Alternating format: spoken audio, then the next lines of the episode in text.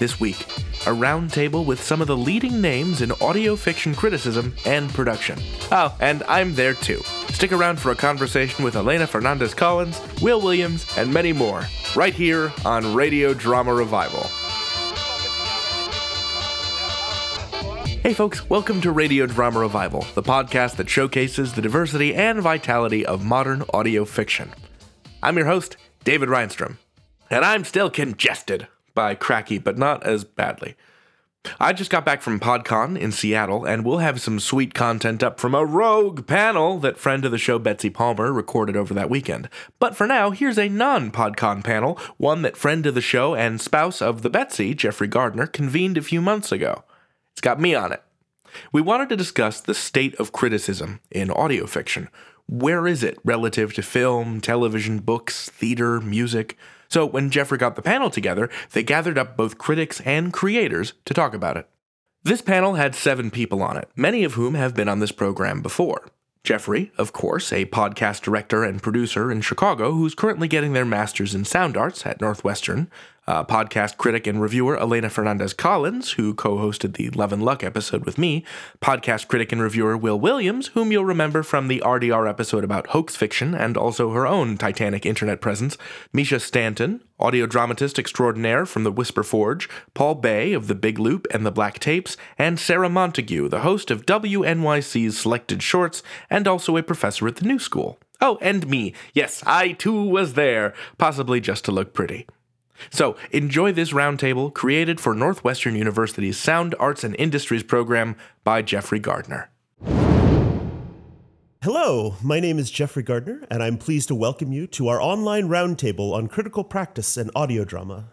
To kick things off, we'll go around the virtual room and have our panelists introduce themselves. Uh, my name is Elena Fernández-Collins. I'm an audio journalist and critic.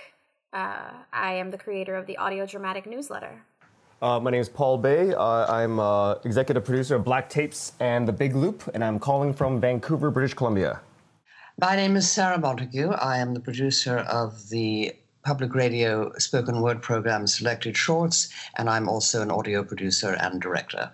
Hi, my name is David Reinstrom. Uh, I live in Washington, D C. I'm the producer of a podcast called Radio Drama Revival and a former slash intermittent podcast fiction writer and producer myself. Uh, I'm Misha Stanton. I'm a podcast producer, voice director, and sound designer with many credits that you've probably heard of. My name is Wil Williams. I'm a podcast critic. I primarily write for Wil Williams Reviews, but I've written for some other sources around as well. Uh, all right. Well, thank you all so much. To set ourselves up with some context, I'd like to begin with a brief quote from Sarah Montague's Towards a Poetics of Audio that I hope will give us some shared context for what we mean by critical language in practice. The language should be expressly designed to describe our forms, tropes, and themes, but with reference to the larger culture and world of ideas. And the practice should be constant, robust, and open, with critical tools wielded to help us better understand our work and ourselves, and to help our public to better understand us as artists. Criticism does not imply negative criticism. It is an act of engagement and assessment with myriad roads to comprehension, appreciation, and investigation of work. So let's start with a foundational question. Do you think audio drama would benefit from a robust and established critical language in practice? If so, what is our first step towards getting there? Uh, and Sarah, actually, if you want to jump in first here, I would love to hear how in the in the last few years Uh, your thinking on this has changed or remained the same or grown, or any thoughts you have there? I had a chance to address this question again um, after the Third Coast Festival of last year when Anne Hepperman gave me an opportunity to write a longer form essay about it. And it was extremely interesting to do that because I opened up the question to a number of other colleagues and found very, very divided space around this. To me, it seemed absolutely clear.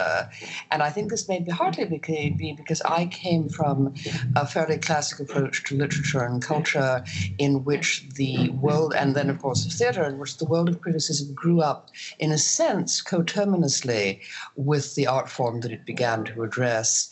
And so the two things felt to me in such a key relationship, the one helping to frame and define the other, that I was surprised to find that in our field, many people felt this would result in fussy over-legislation of form, um, that it was also professionally a difficult model to imagine sustaining, because, of course, one of the things that drove it in print and theatre was the fact that there was a, there was a, there was a print culture that supported and sustained critics, and that our culture doesn't really survive in that way, and platforms in which to make this an engaged and consistent presence for the field was difficult.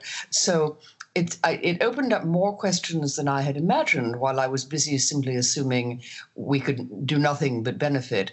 I still maintain that having that language is going to be an important way to help to mature the form and to, even though we are seeing tremendous resurgence, to still earn for it its proper place as a cultural form.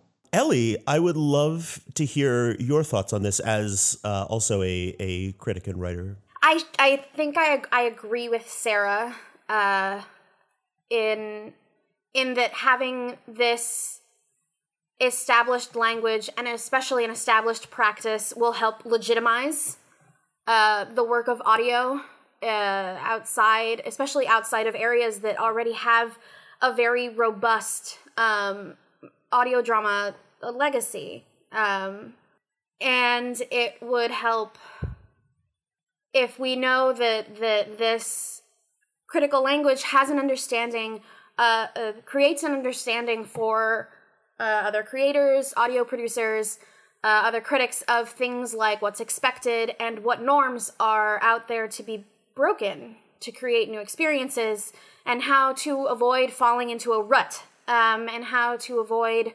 um, uh, re recreating oppressive structures, um, which has happened a lot and has uh, become very ingrained in things like uh, film and its long history of film criticism.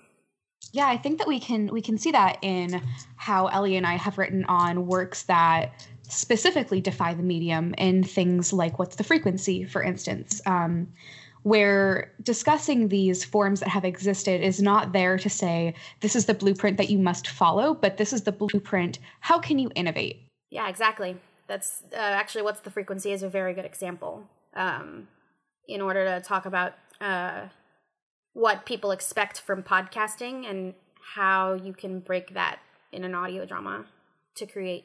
Okay. I was thinking too of the fact that one of the things that a critical structure does that we're kind of lacking in, I happen to be teaching a, um, I was part of a workshop yesterday in which I was kind of the ghost of Christmas past.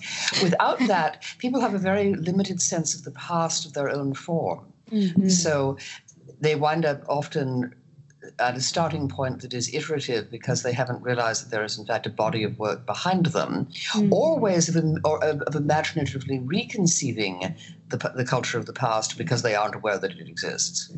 I was thinking about this. This is David. I was thinking about this as I was reading Sarah's piece towards a poetics uh, of audio, um, because I remembered vaguely, and I've never read it, um, this the the works um, of Rudolf Arnheim that were recommended to me by um, by Professor Verma um, as they related to radio. And I, I, I feel as though a study, I have two thoughts. One is that uh, you're right, like a, a study of, of audio aesthetics seems very cut off in the North American context from the continental approach to audio. Um, where there is not the same kind of discontinuity between the classic radio age and the present. And the second is that I was just feeling acutely the other day the lack of a unified critical language when I was trying to describe a thing that happened in the finale of um, Eli McElveen and Sean Howard's uh, Alba Salix uh, season finale, um, fantasy medical comedy series. Now, I, I don't want to spoil the end of this season for anyone, but there was a thing that happened. I, I won't, I wouldn't dare. Um, but I've, I had to resort to calling it pulling a Dryden um, because what... Now, I suppose I should describe now, what I now, mean there, by now, that. Now there's a reference everyone's going to get. I don't know. I mean, it depends on whether or not we're talking about uh, Samuel Dryden or John Dryden. Um, but I mean, I mean John Dryden, the uh, contemporary audio dramatist.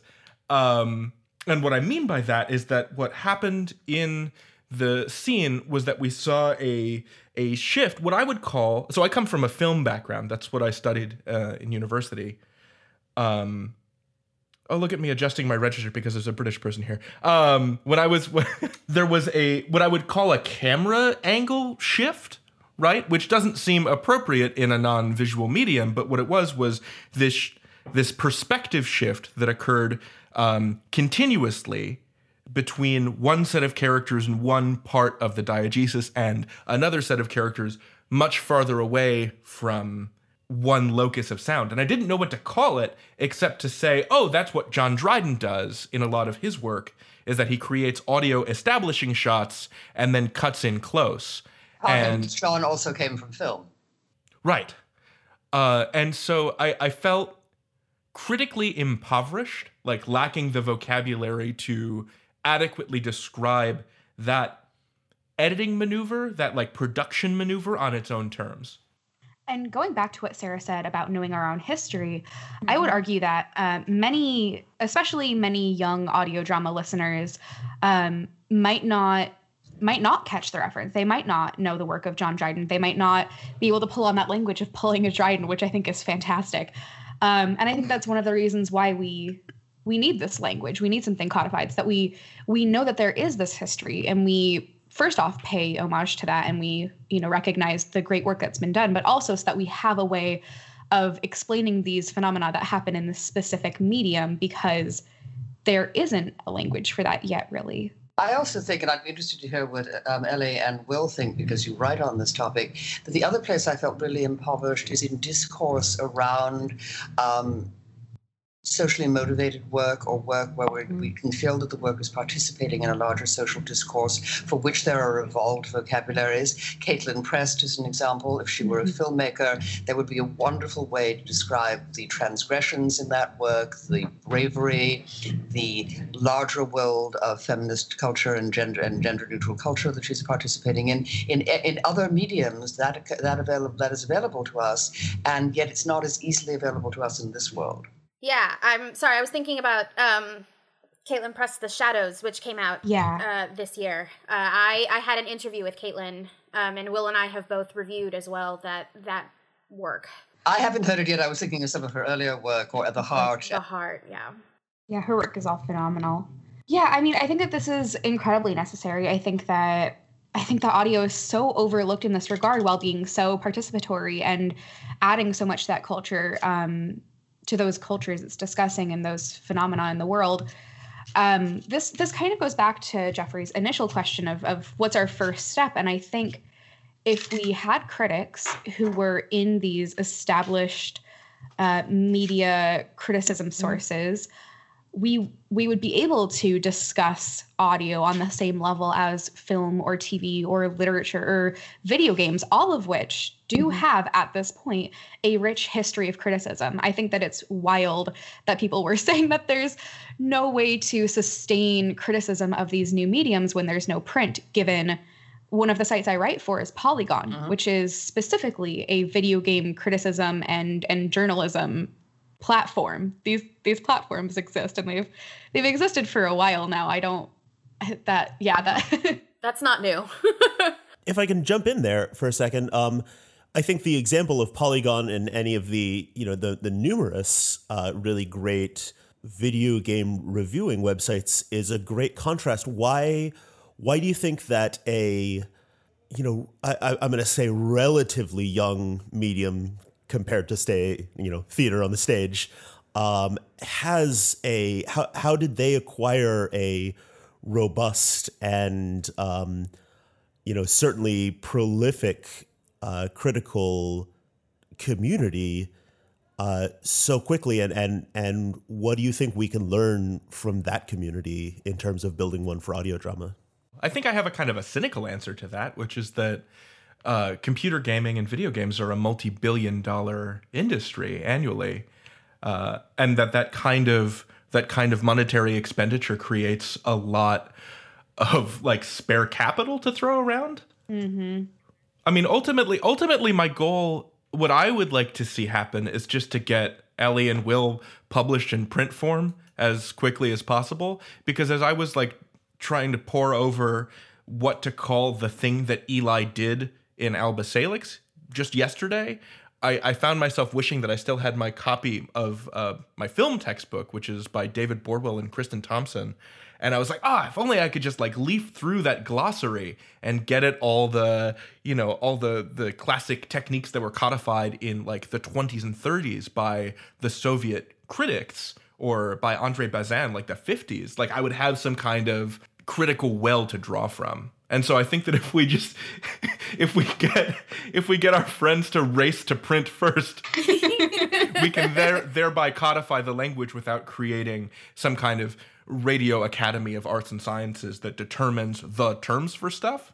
Mm-hmm. Well, one of the other things is how, how do we evolve this particular discourse? Because I wound up interviewing Julia Barton, a phenomenal audio editor for this piece, and she and I said, you are the sort of person who's just on the cusp of having that vocabulary, because it's the way you respond to material, the granular level at which you work as an editor, and of course this would hold for any of the really singular editors out there. And she said, yes, but I'd be shooting myself in the foot, because these are the people who employ me, and I'm not going to suddenly rushed to the other side of the table. She didn't say this precisely, but she was saying it would be very awkward to suddenly evolve a critical vocabulary in response to an environment in which I am regularly employed. So we're going to have to find some way to create a protected space for mm-hmm. people who do this work or who are able to identify it as a viable choice other than the choice just to make. Or if you're making, you let people know that you're not making this. So that, that's actually a, a nice chance. I would love to Paul, um, Paul, or Misha, kind of as as people who are m- way more cemented in the kind of the creator space here. What are your thoughts on um, on the creation and development of this kind of discourse? I think that it's a worthy endeavor.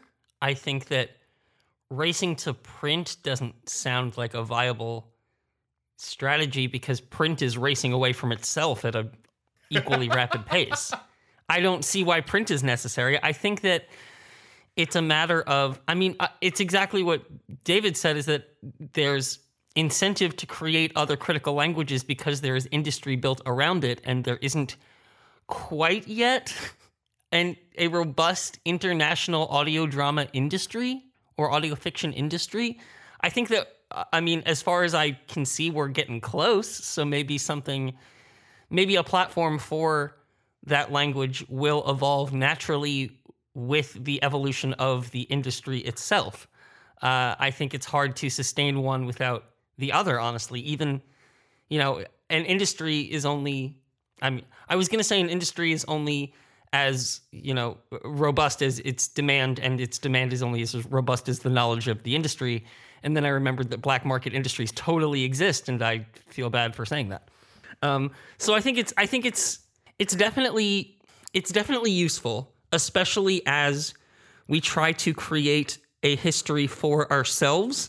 I'm going to be totally honest. Before I got into audio drama, I didn't listen to a single audio drama, and while I was making my first one, didn't really care about the history very much. Oh, well, no, I, like I just I didn't. I I came from theater and kind of wanted to do film, but never had any training in film. And I said, what can I do as a sound designer that's sitting at a desk so I don't have to do physical labor while disabled, and the sound designer's in charge, and I found podcasts. Um, so I, but I think that that was in a time when production was not where it is now. I think that the industry is finally finding a leg in the United States a little bit. Um, I mean, people listed, you know, as much as we may talk about them otherwise in other spaces, like people listed Bubble as their top, one of their top podcasts this year, even if they don't listen to audio dramas. And hey, hey, it is a piece of fiction, and that gets it out there.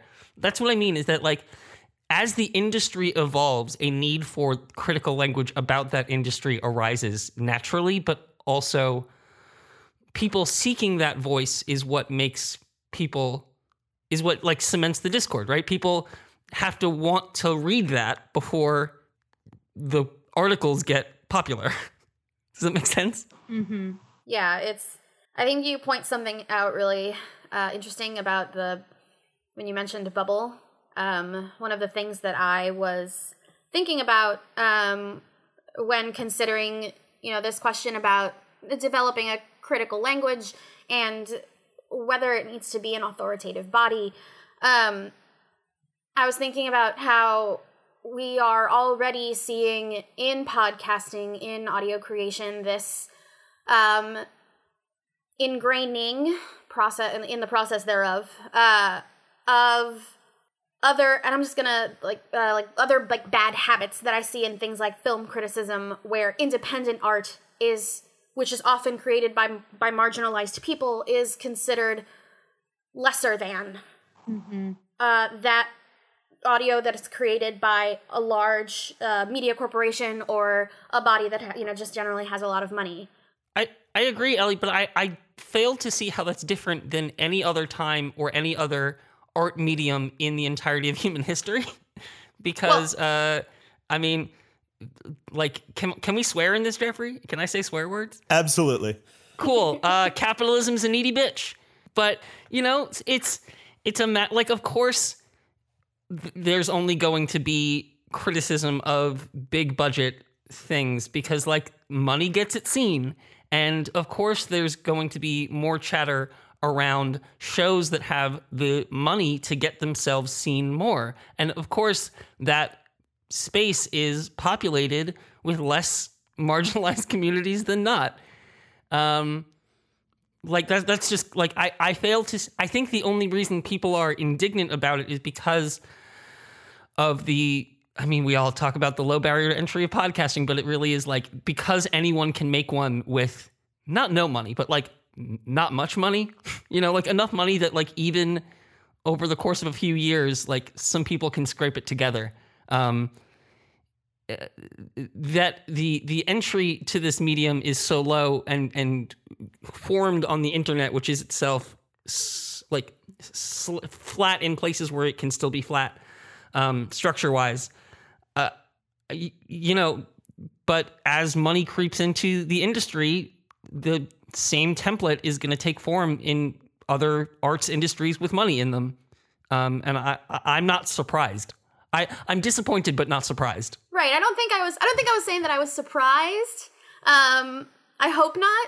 Uh, I was just saying that if, if if we are if we are coming from a point where we have an impoverished critical language, where we don't have that authoritative body, where we where we aren't published in major print, major online media outlets, um, and where uh, critics like Will and myself, for instance, are rarely getting hired to write consistently, that as we move forward, that at the very least, in the critical language, we think about the fact that that's just, that's how art works in a capitalistic society. Um, and that we try to combat that in any way that we can in our writing and in the way that we talk about things and maybe even in the things that we decide to talk about. It also empowers our listeners. Um, one of the books I cited in the later interview, in the later essay, was Better Living Through Criticism by A O Scott, um, the subtitle of which is How to Think About Art, Pleasure, Beauty, and Truth. And he acknowledges aspect, aspects of the industry that are affected by consumerism and the monetization of the forms. But he's basically saying our society gets a better relationship with works of creation if we understand how to listen to them, look at them, engage with them. So I'd actually love to pull on a thread there that Ellie had.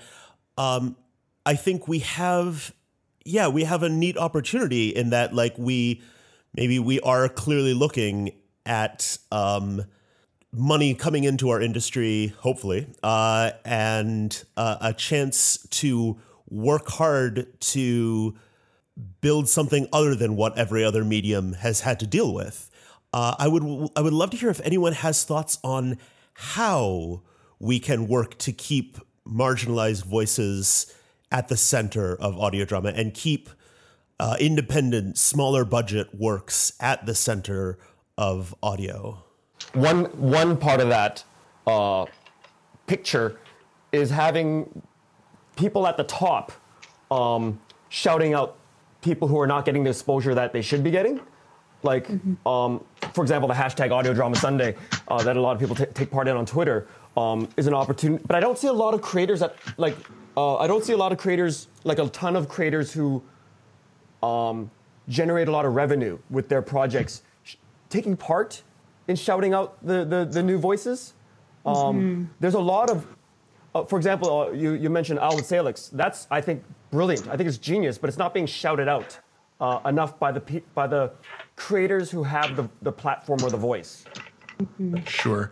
I, I I will say that I think that that people that do do an excellent job of this are, number one, you, Paul. I think Lauren Shippen does a really good job of raising raising boats with her tide. Um, I do think that it is important for us to cultivate, and I'm, I'm talking about us from the creator side of my personality rather than the critic side of my personality. As to whether or not I'm actually a critic, we can discuss that later in the I, in the, the copy points I saw. Um, I, I think that we do need to cultivate an ethic of, like, pull people up after you. Certainly, I think that is. Well, sorry, ahead, I was Paul, just going to say it could, because it's it's um it's gonna, it's changing quite rapidly. Like, I'm in the um right. So I have my feet uh uh. Let's just say uh, there's a lot of podcasts being snatched up as I Ps for, for television and movies right now. And there's a lot right. of money being thrown in, which is attracting a lot of different types of writers. There's, there's not audio dramatists coming in with the, with a mind to telling audio stories. There's a lot of people coming in now into the space that are that want to be television writers primarily and are mm-hmm. using audio drama as a launching pad. Uh, these are uh, and to to launch. I've been approached so many times this year by by networks wanting, like, throwing me ideas. Can you write this? And you get a piece of the pie when it comes to television. And I'm like, no, I can't. If it happens to my own ideas, that's fine. But I don't want to. I don't want to jump in to make your thing an audio thing to maybe become a T V thing. Like, if, if you want to jump in and make this purely an audio thing, and ma- and if it becomes a T V thing, we'll talk about that when it comes. But their goal is so it's that kind of money coming in right now. And as that happens, this this ethos of uh, uh, like. shouting out uh, other voices, that's going to be drowned out, I'm afraid. Mm-hmm. Yeah, you're not wrong. Yeah, uh, I think it's it's a matter of incentivizing larger voices to be shouting out those smaller voices. And um, I mean, the the independent audio drama community gets some traction with shaming people on Twitter into do, into saying nice things.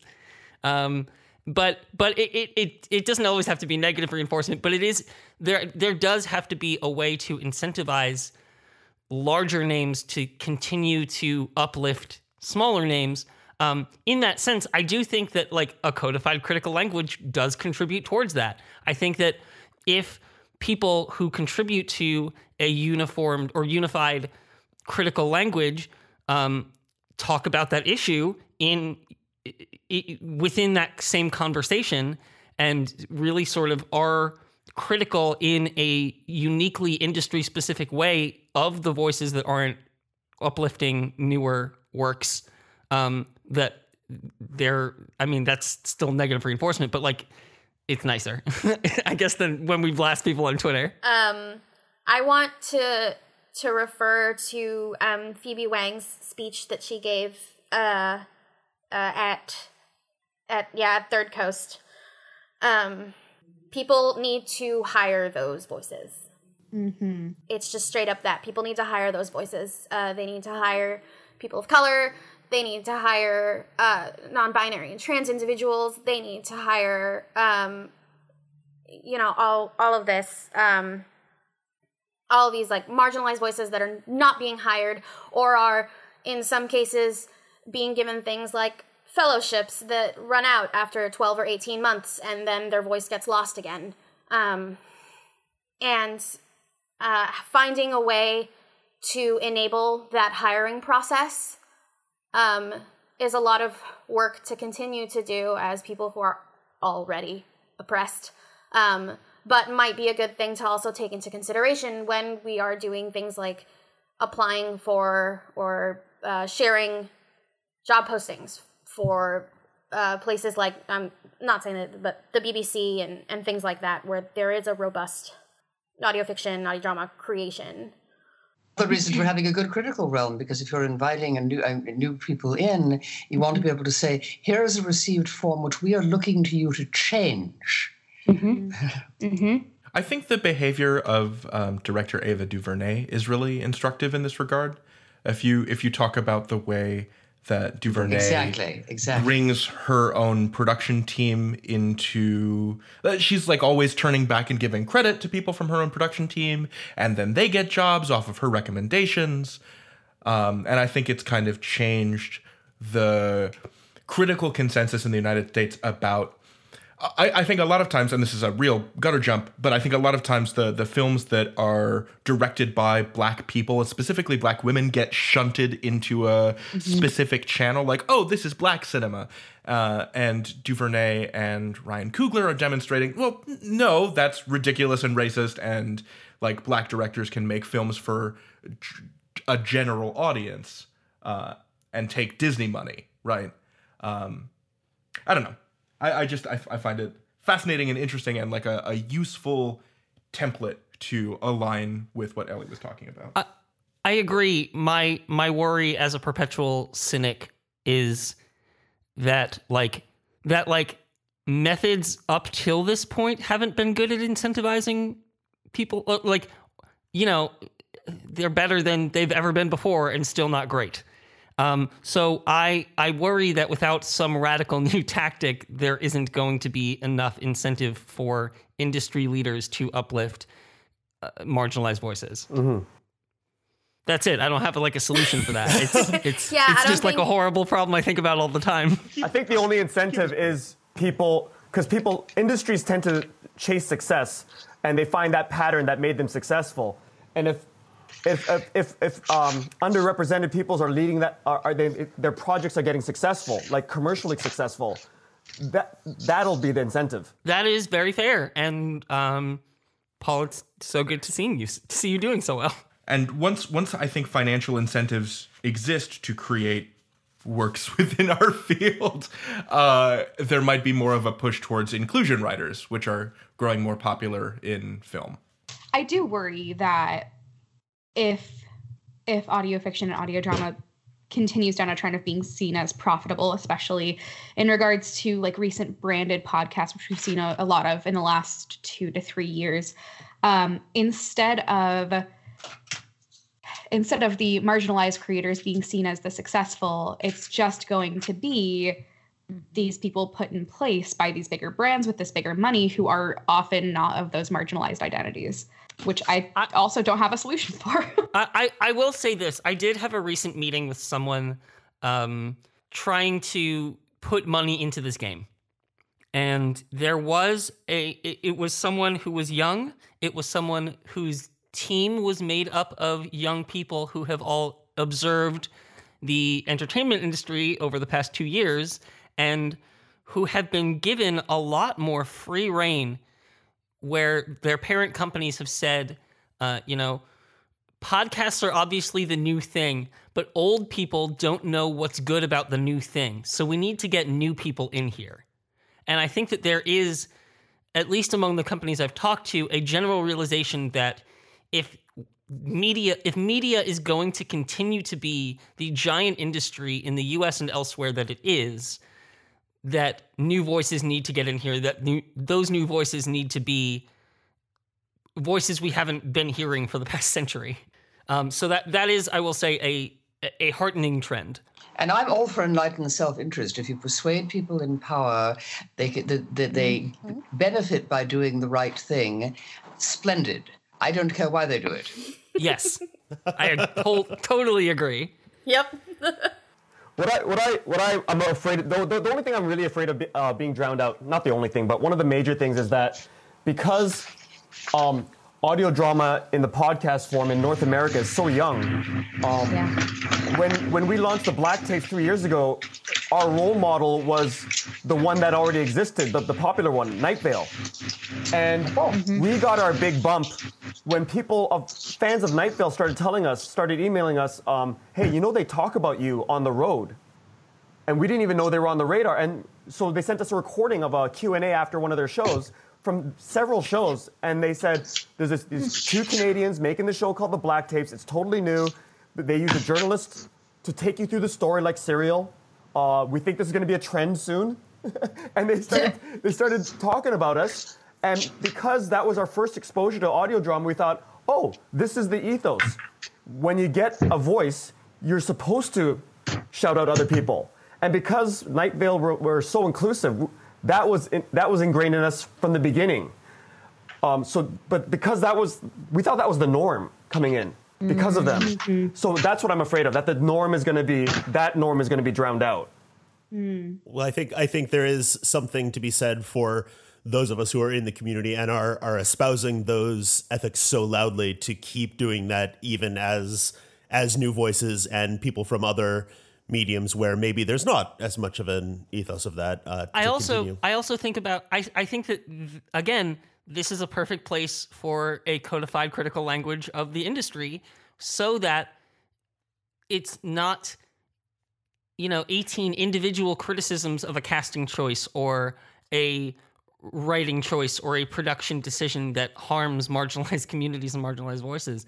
I think that that um, if eighteen people write the same thing, and it, you know, a company will hear it a lot louder, a lot mm-hmm. clearer. Mm. And because we're starting with that as being an important part of the concept, because criticism, yes. of course, wasn't. It was often quite exclusive. It did come from individual mm. sensibilities, many of them privileged. And then the forms themselves had to begin and grow and change in response to the new worlds that were being created around them.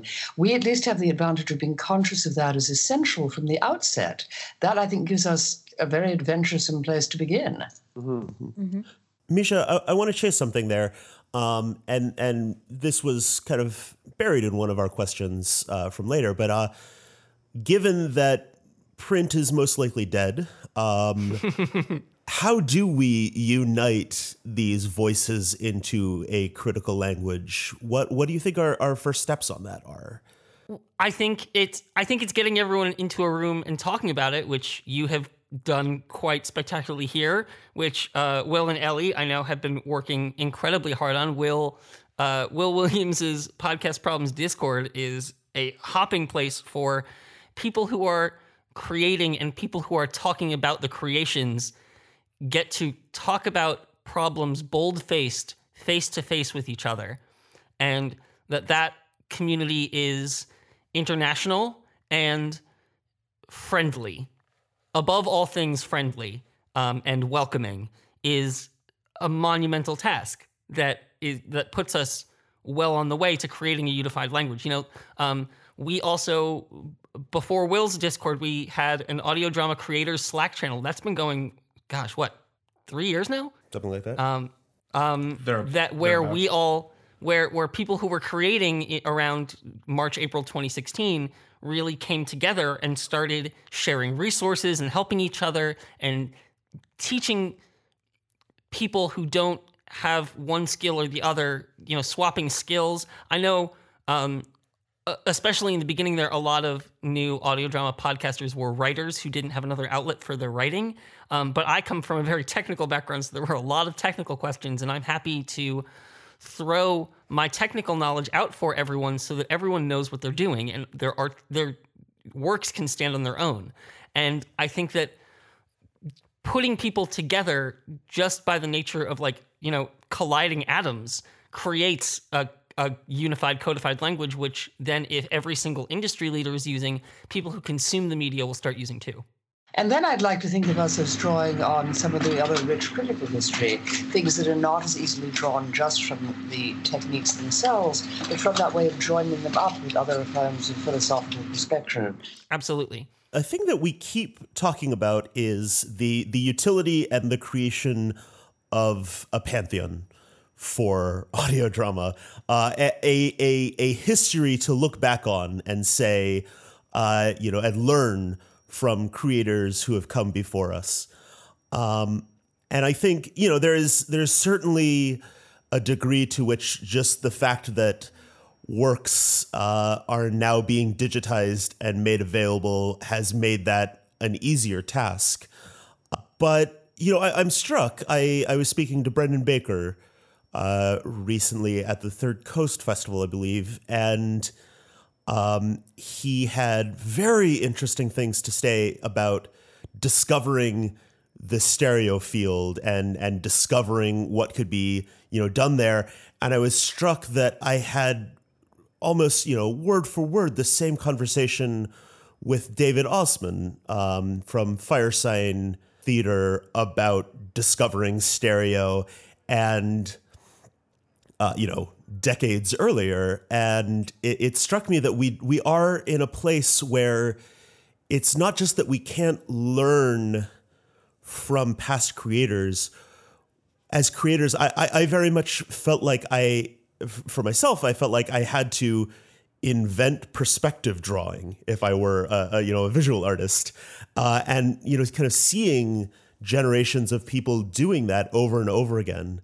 Um, I would love your thoughts on on how this kind of uh, pantheon or passed down knowledge could help or or hurt creators moving forward. I, I feel I feel uh, this is this is weird for me because I feel like uh, when we did the Black Tapes, uh, we we took advantage as producers of audio drama in North America that this knowledge had not been passed down on the critical side in North America. Like there was a huge gap. What what, what Sarah wrote about in her essay, um, I think she mentioned something about uh, we've been disconnected from our own history uh, in in the context of audio drama in North America, and I I, I think I think if if for example if um, someone from the B B C were to hear the first few episodes of the Black Tapes, they, they would think it, it was crap, I'm assuming. But we knew that North Americans hadn't really digested audio drama in a long time, so we we could learn as we go. Like we weren't afraid to just let's let's practice as we go instead of polishing it first. So well, uh, we took advantage of that gap. I do find it interesting also that like as I've observed the past couple years, you know, as audio drama has has gained more and more momentum, that like the community at large in North America has adopted our lack of history into the history narrative. Like the fact the like just what Paul was saying, that like th- they used the lack of knowledge as their springboard. Like that's foundational to modern audio drama in America. Like, The Black Tapes is one of the seminal works of American audio drama precisely because it, like, ignores the foundations or or plays into the general ignorance of the foundations. Um, it's a similar thing that I heard to, uh, that I heard about American cuisine recently. Uh, I've been watching a lot of food shows recently. That that American that American cuisine is not defined by decades and decades of history and form and craft. It's it's... predicated more on showing what is modern about American families and how they live and their their consumption habits and what they find comfortable, but not necessarily historically so. It, it's very much of the moment, in the moment. Um, the difference between, you know, like nineteen fifties salad aspics and what we eat today. I think because of the the lack of critical language in North America about audio drama, when we did, for example, again, the Black Tapes, we felt like we had to contextualize it for our listeners. Like, this is what you're listening to. Or someone who grew up in England would be like, I know exactly what I'm listening to within the first thirty seconds, without mm-hmm. any context. Um, we felt like we, we got to set the foundation so that we had to make everything sound like cereal, because they're used to hearing cereal.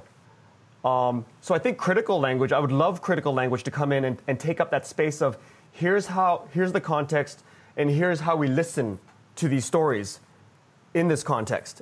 And then placing it, placing, um, what I love about criticism is, is when it touches upon, when it, when it gives a piece its historical context. So that's where I feel like, like I, I get really turned on when I read criticism. Like when I read criticism about the Black Panther uh, film, and I was like, oh yeah, everyone's touching upon, not everyone, but the, the, my favorite pieces we're touching upon the historical context of that film uh, to educate viewers like me. Um, I would love for audio drama to get to that point in North America. What what I think is, so sort of related to what Paul was saying, um, and I think this is something that North American audio fiction is slowly moving away from, but I would say that every one of us here that has produced any kind of audio fiction um, fell prey to this a little bit. Uh, What I mean to say is that a lot of audio fiction from like two thousand ten onwards produced in the United States and Canada, because of that historical disjuncture, contained within it the instructions for how to listen to it.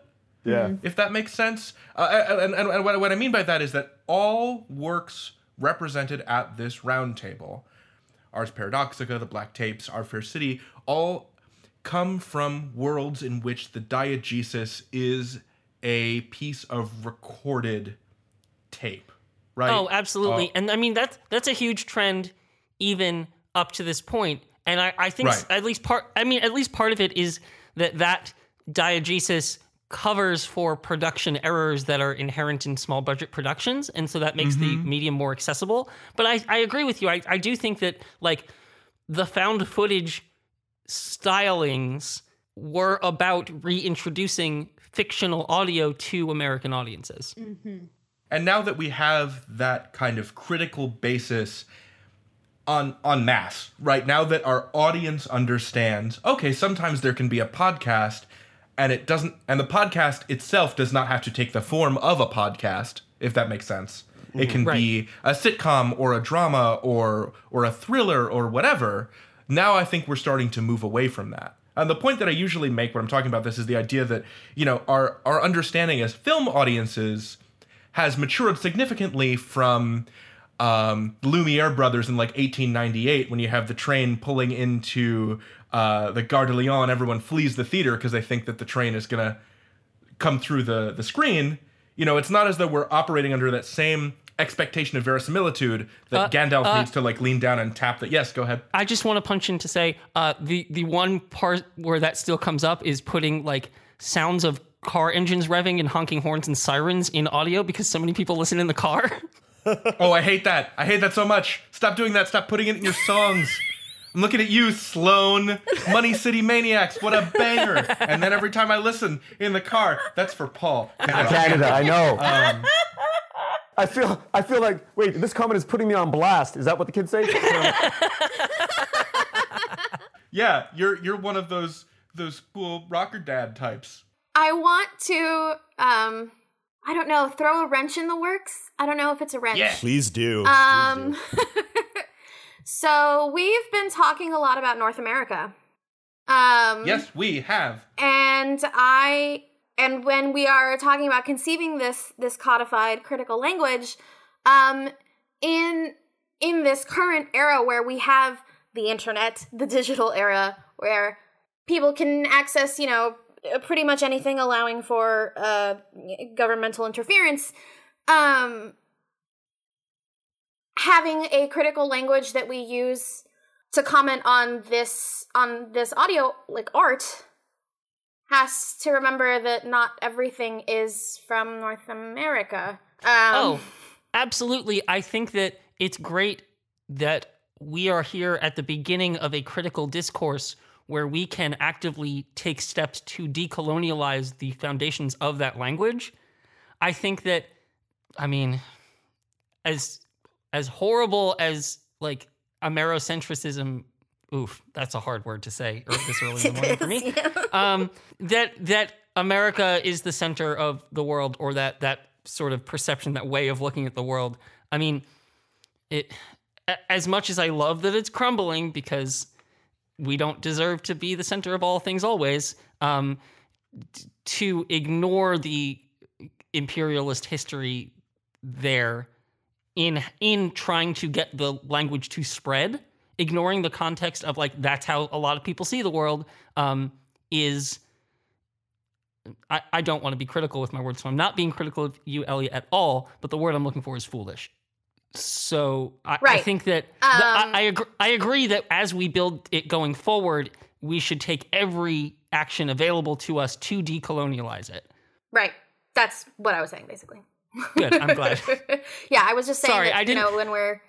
Um, when we're writing this, because um, we were talking about the gap in North American uh, uh, history of this and knowledge of it and how it's, like, formed into the audio, but that doesn't exist in in some places, right? It doesn't exist, uh, for instance, in, in the U K, but that's still English-speaking. It also doesn't exist in some countries in Western Africa, where um, in, oh my God, I think it's Rwanda, There is there is a country that has that was war torn for a very long time, and they created a um, audio drama to try and help fight the effects of having a long-standing civil war, and it is still running to this day and has been running since something like the eighties. What is that Are called? Are you talking about the series or the war? The series. The series. Is it Cameron? Is this series. The thing from the university in Yaoundé? Uh, I think, yes, it is.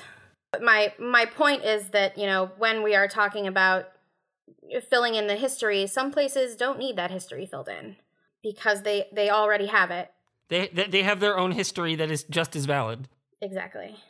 Uh, you know, I think I think there's something really valuable there in in not making it we as as kind of North American writers or creators are going to spread uh, a critical language so much as make sure that we learn from and and collaborate with existing critical languages and histories, maybe. Absolutely. I yes. think that just as it's important to raise up marginalized voices in the creation process that haven't had the opportunity to tell their stories, like critics also need to be aware of voices that haven't been heard in criticism yet, and including and like lifting those, letting the tide lift those boats. Just as, you know, there's been like a nice trend in podcast making that I hope continues, that we talked at length about before, that same sort of trend of lifting up new voices from new communities that haven't gotten a chance to say anything yet or say things in the wider discourse yet is just as important for critics and the critical community.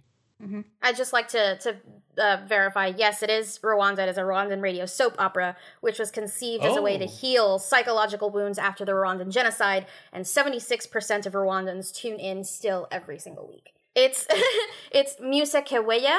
Um, that's M U S E K E W E Y A. Uh, and it does have an online website where you can play the audio.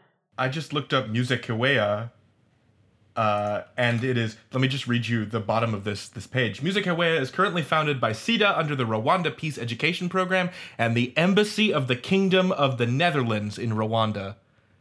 So even this... Even this project bears some of the burden of um, of colonial ambitions in the region. Anyway, that's that's all I wanted to say is that the, even this development theater yeah. uh, is uh, is enabled by uh, the fruits of empire, let's say, or at least the the, the monies of um, external countries. Mm-hmm. Well. Again, thank you all so, so much for joining us here today. Um, and can we go down the list and share links of where to find your work? Uh, you can find me at elena fernandez collins dot com.